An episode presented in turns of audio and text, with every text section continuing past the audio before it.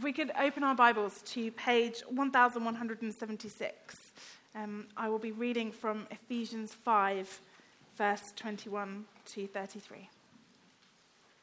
That's page 1176.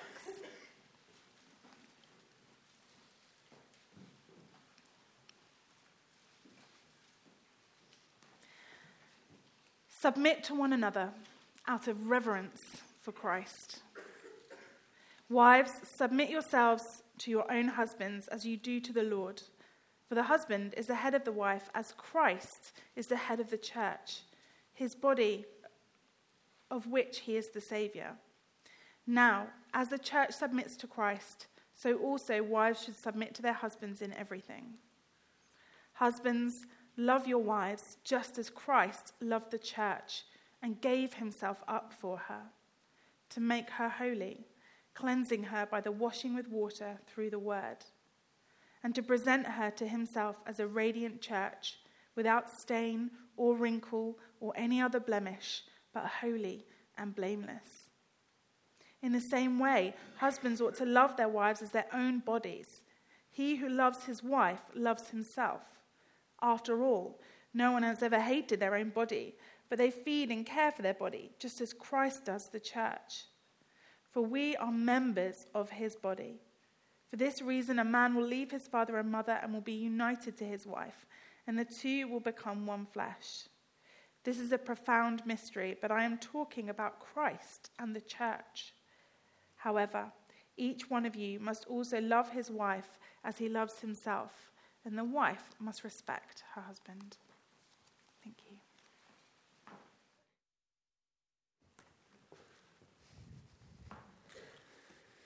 Good morning, everybody. Um, this ladder is here deliberately.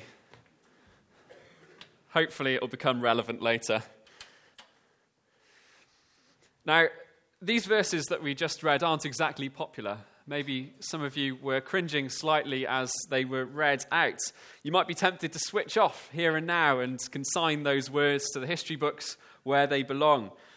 But I want to encourage us all this morning towards courageous inquiry it's really easy for all of us to assume that we know what the Bible is about, um, but let's listen to what God says first before making our conclusions.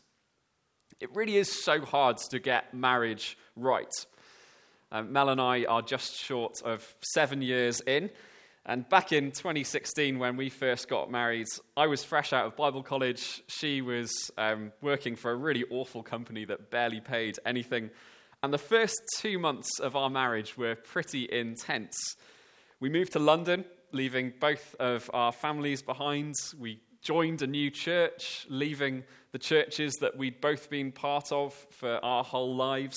We started new jobs. Um, suddenly, we had a new house and we didn't have any furniture to fill it with. We literally slept on two air beds on the floor for three weeks because we didn't even have a mattress. All those changes, all in two months. But the greatest challenge by far was learning what it is to be married. Obviously, we're still working it out, and obviously, any of you that are married for however many decades, you're still working it out too. How should we manage jobs around the house? How should we prioritize time with each other, with kids, with church, with work? How should we communicate when we disagree, as we inevitably do? It's hard to get marriage right. And what doesn't help is doing marriage in a world which has such confusion around what marriage is about. The world's understanding of marriage kind of does this pendulum swing between two extremes. On the one extreme, it's like marriage in the old Disney movies. All those movies ended with happily ever after, um, husband and wife going off into the sunset, all their problems solved. That's the end of the story. Um, but of course, you don't have to be married long to realize that it's not quite so rosy as that. On the other end of the pendulum swing, marriage is considered disposable. So there's this popular TV show on um, in the UK and all around the world called Married at First Sight, where strangers um, they, they literally meet each other at the end of the aisle. They get married at their first meeting to see if they can make it work for six weeks. And, and if they can't, well, no harm done. We'll just uh, call an end to it. But whatever that show might portray, I think we all know that broken and breaking marriages are not trivial. Some of us have witnessed this through family and friends, others of us have experienced it personally. And there aren't many darker roads to walk than that. In a society very confused about marriage, we need God's word. As married people, also very confused about marriage, we need God's word. And as a whole church made up of young people, single people, widowed people, as well as married people, we all need God's word today. We all need Ephesians 5. It includes all of us. Now, so far, if you've been with us through Ephesians, you've been seeing that Paul is painting a beautiful picture of what God's new society, the church, looks like.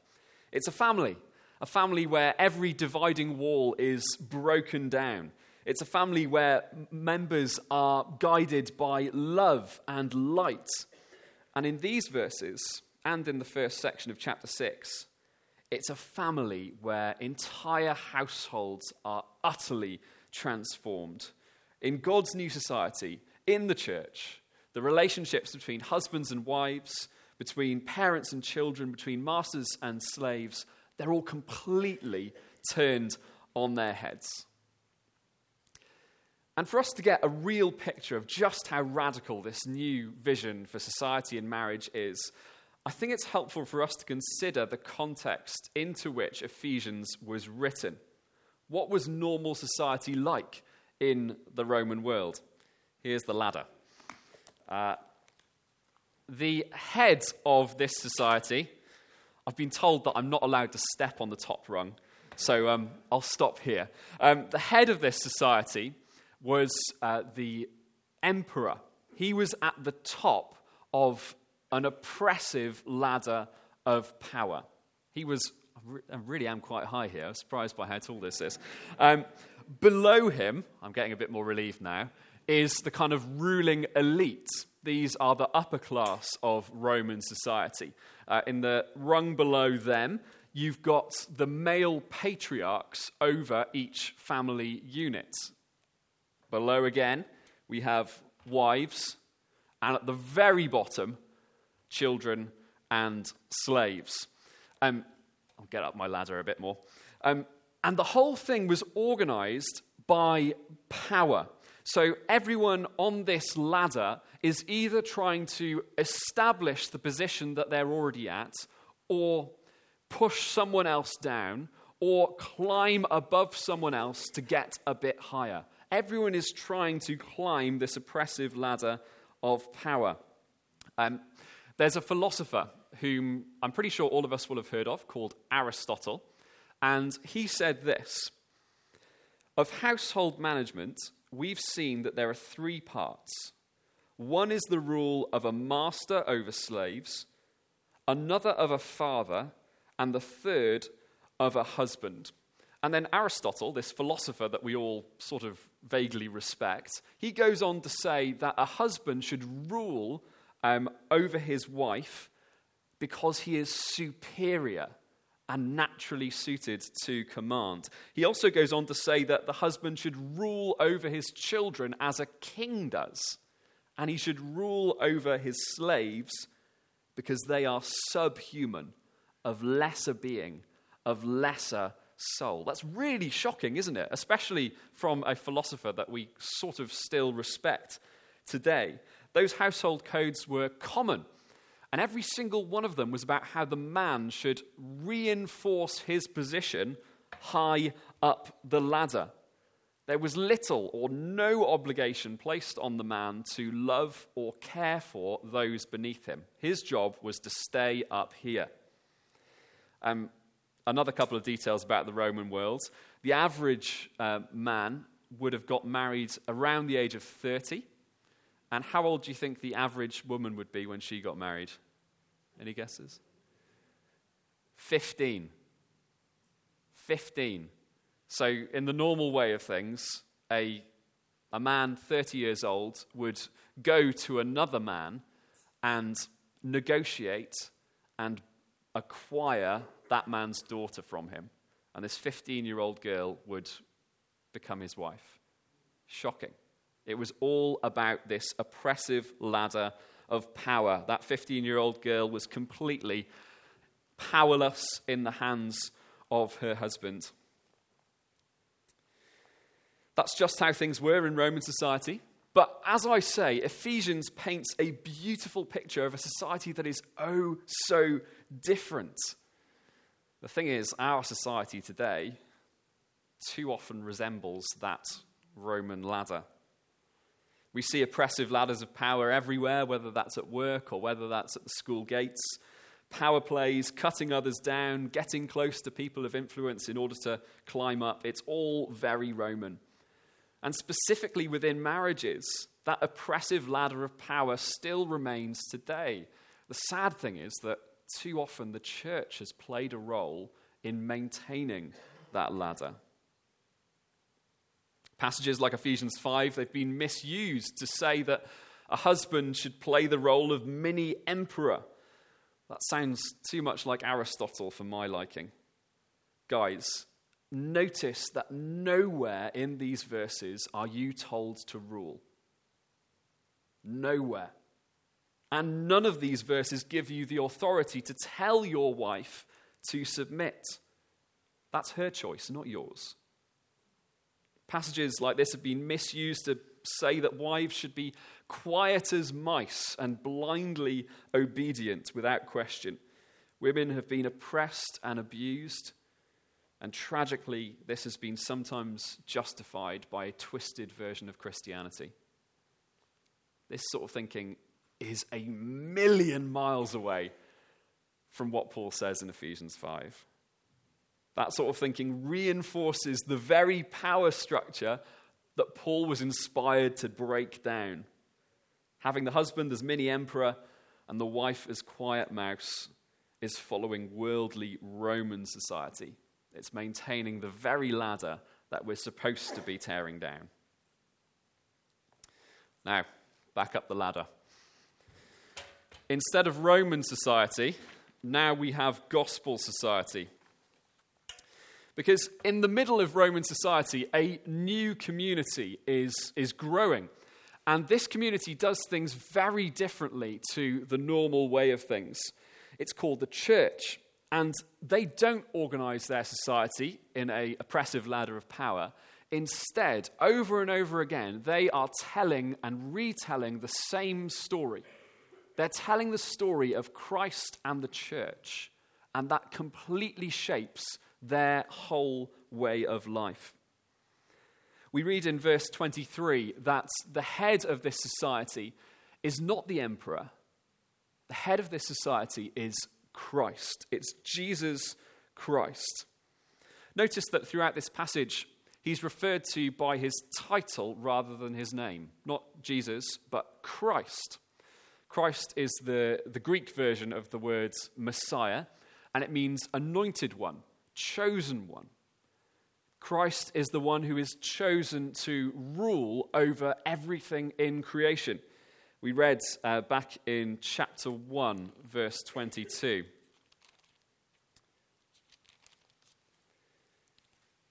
God placed all things under his feet and appointed him to be head over everything for the church.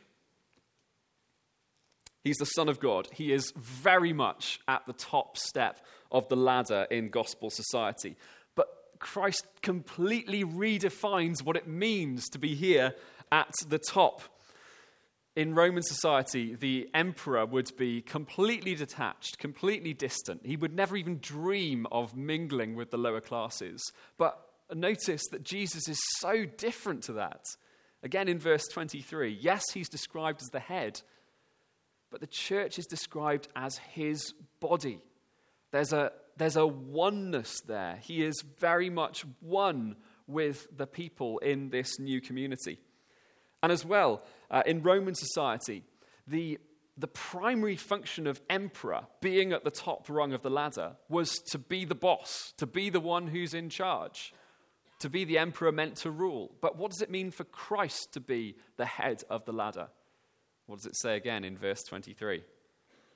Uh, got the wrong page here, and I don't want to fall off. Christ is the head of the church, his body, of which he is the Savior. What does it mean for Christ to be at the top of the ladder? What does it mean for Christ to be the head? It means stepping down to lift others up. Now, verse 25. This is what it meant for Christ to step down in love to the bottom rung of the ladder. Christ loved the church and gave himself up for her. The deep, deep love of Christ sent him down and down to the cross and the grave. Giving himself up meant giving up his glory, giving up his rights, giving up his very life. And verse 26 and verse 27 reveal Christ's purpose in uh, stepping down to the bottom rung to make her holy, cleansing her, the church, by the washing with water through the word, and to present her to himself as a radiant church, without stain or wrinkle or any other blemish, but holy and blameless. This is a purpose in two parts. First, to make her, the church, holy. He gives us his word, the message of the gospel, and he gives us water, baptism, as a sign that we are responding to the word. And through both water and the word acting together, he washes us clean of all sin. That's the first stage of his purpose, to make us holy. And the second stage is to present her to himself as a radiant, beautiful church without any flaws. The female language and imagery here is, is very deliberate. This is Jesus preparing his bride for their wedding day, and he won't spare any expense to make sure she looks wonderful. Um, this marriage is uh, the vision that John saw in Revelation 21. He saw the church coming down to earth from heaven, prepared as a bride, beautifully dressed for her husband. Christ, the bridegroom, loves his bride. And though he is the head, he steps down to the bottom rung of the ladder so that he can lift her up to the highest place to be with him forever. We were so far away. We were so dead.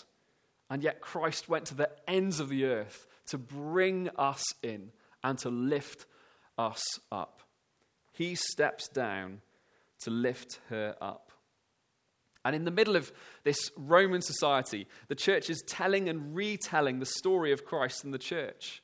They're rejecting that oppressive ladder of power, and instead they're organizing their community based on that story. He steps down to lift her up. I am going to talk specifically about marriage in just a moment. But first, it's important to notice that Paul wants the whole of church society, the whole of the community, to be shaped by that story. In verse 2 of chapter 5 in Ephesians, the whole community is told live a life of love, just as Christ loved us and gave himself up for us.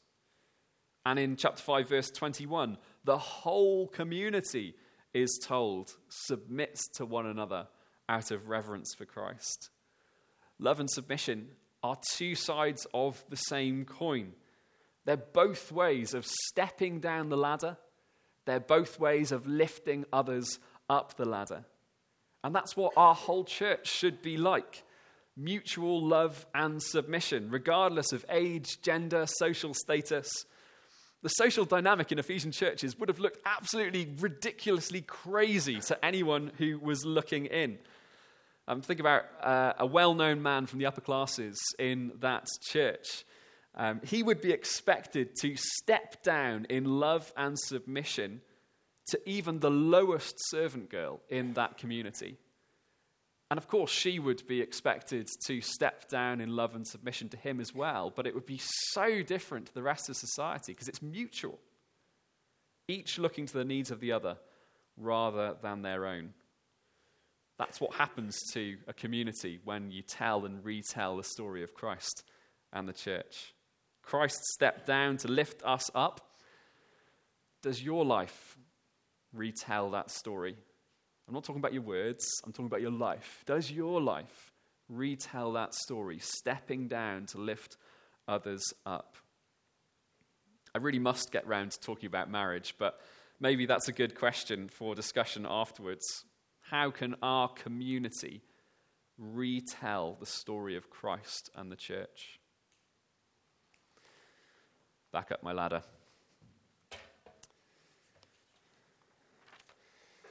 Right, gospel marriages. The whole of God's new community is defined by the gospel story, but marriage retells this story in a unique way. Verse 32 says, This is a profound mystery, but I'm talking about Christ and the church. Uh, Paul says that because human marriage was designed, uh, Paul says that because human marriage, even from the start, even from Eden, was designed to retell this picture of divine marriage. In this profound retelling, husband and wife take part in a gospel dance. Um, they each take turns, not trying to fight their way to the top, but each of them stepping down in order to lift the other person up. Husband steps down in love and lifts wife up. Wife steps down in submission, lifts husband up.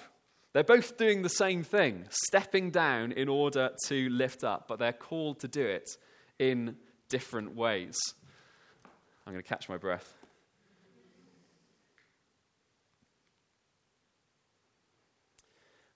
Wives, you step down and lift up by submitting like the church submits.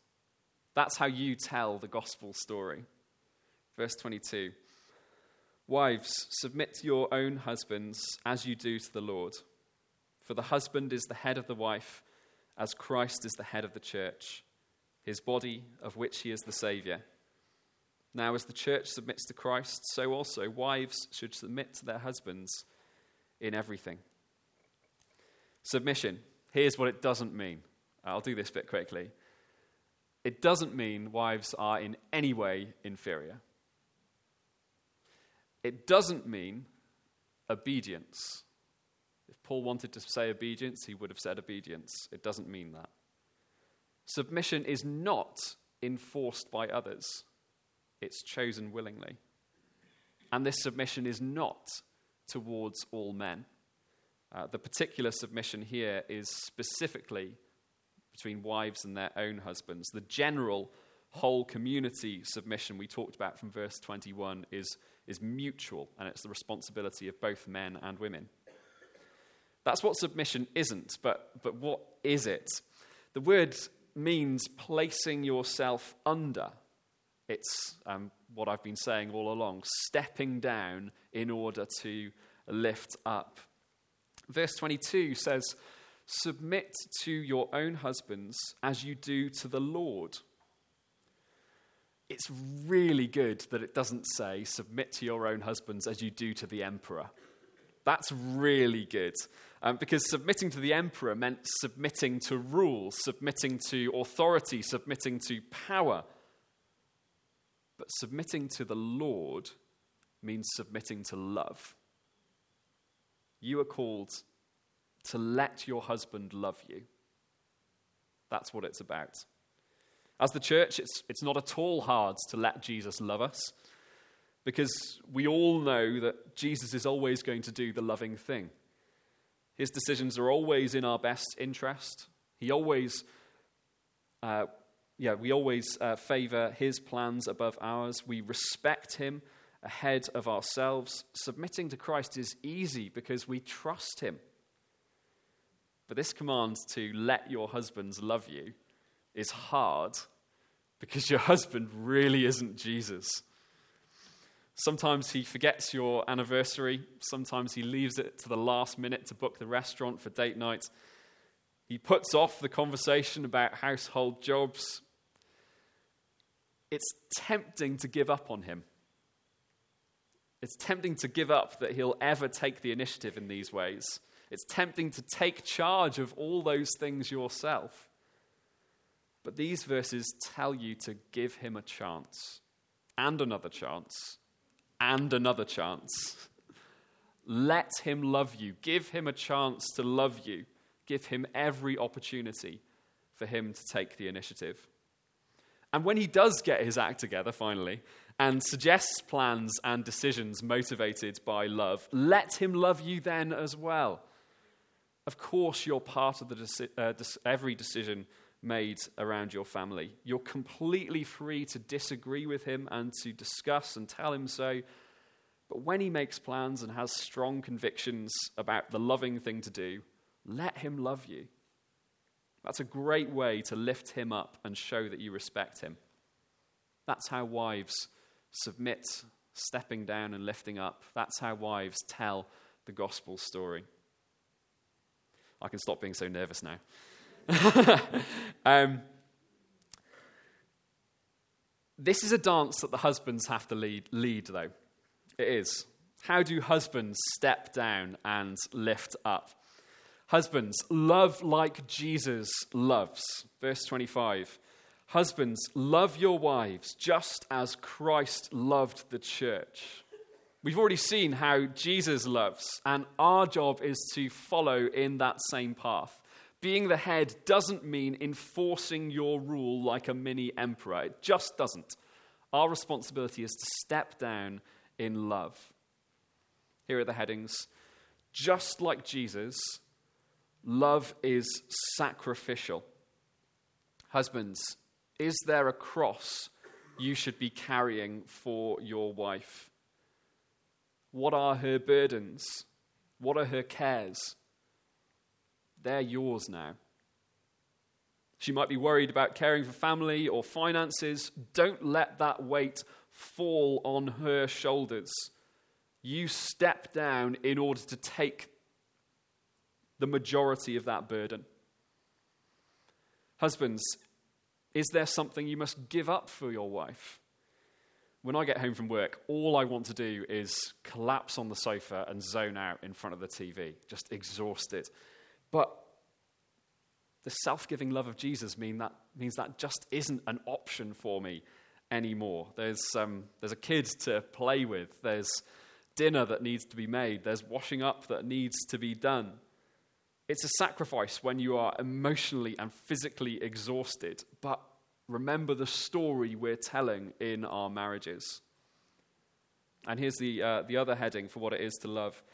Just like Jesus, this love causes others to flourish. We step down in sacrificial love and we lift her up by seeking her ultimate spiritual and physical, material, emotional good. Jesus gave himself to make his bride radiant. We read that, didn't we? And we have the awesome privilege of playing a role in that ourselves. I hate the phrase happy wife, happy life. It's, it's, just, it's just so much less than what marriage is designed for. Husbands, your job is so much more than making your wife happy. If you're loving her like Jesus loves the church, your job is to make her radiant, care for her, and love her in such a way that she shines that's your job. Um, a pastor, John Stott, said this A husband should never use his headship to crush or stifle his wife or frustrate her from being herself. His love for her will lead him to an exactly opposite path. He will give himself for her in order that she may develop her full potential under God and so become more completely herself. now, of course, the ultimate job of um, making us radiant, that's something that Christ is going to achieve. But, husbands, you have a wonderful role in doing something very similar for your wife. What plans has God got for her? What gifts has she got to use? What dreams does she have for her future? You are wonderfully part in making that possible. I'd love to give some specific examples of that, but I think you just need to talk to your wife about it. What can I do that would make you shine? It's a gospel dance, as I've said. Both husband and wife are stepping down in order to lift the other up. And in doing so, we tell the story of Christ and the church. Some husbands and wives, they retell the story of their parents' marriage repeating old patterns of doing things that they just happen to grow up with. Other husbands and wives retell the story of marriage in our society. Um, tragically, uh, it breaks down. But we have the wonderful chance of telling an incomparably beautiful story of Christ's love for the church. Your marriage is telling a story. Let it be this one. Um, this is something that husbands and wives have to do together. Um, it's very hard, almost impossible, to submit to someone that doesn't love you. It's very hard, almost impossible, to love someone that doesn't submit to you. This is something that needs to be mutual. It needs a lot of wisdom. But it is so beautiful. And I do hope that we can work towards that. What a great story Christ and the church as, whether as uh, married people or as a whole community of the church. What an honor to be able to tell it. Let's pray.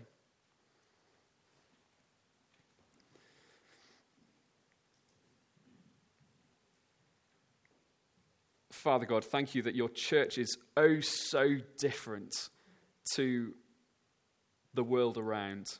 Thank you that in your new society, you completely tear down that oppressive ladder of power. Please teach us all, regardless of our relational status, to step down and lift up in love and submission. We pray that the story of Christ's great love for us would shine. We pray that your Holy Spirit would empower us to do this impossible task. We ask in Jesus' name. Amen. We're going to respond by um, fixing our eyes on that great gospel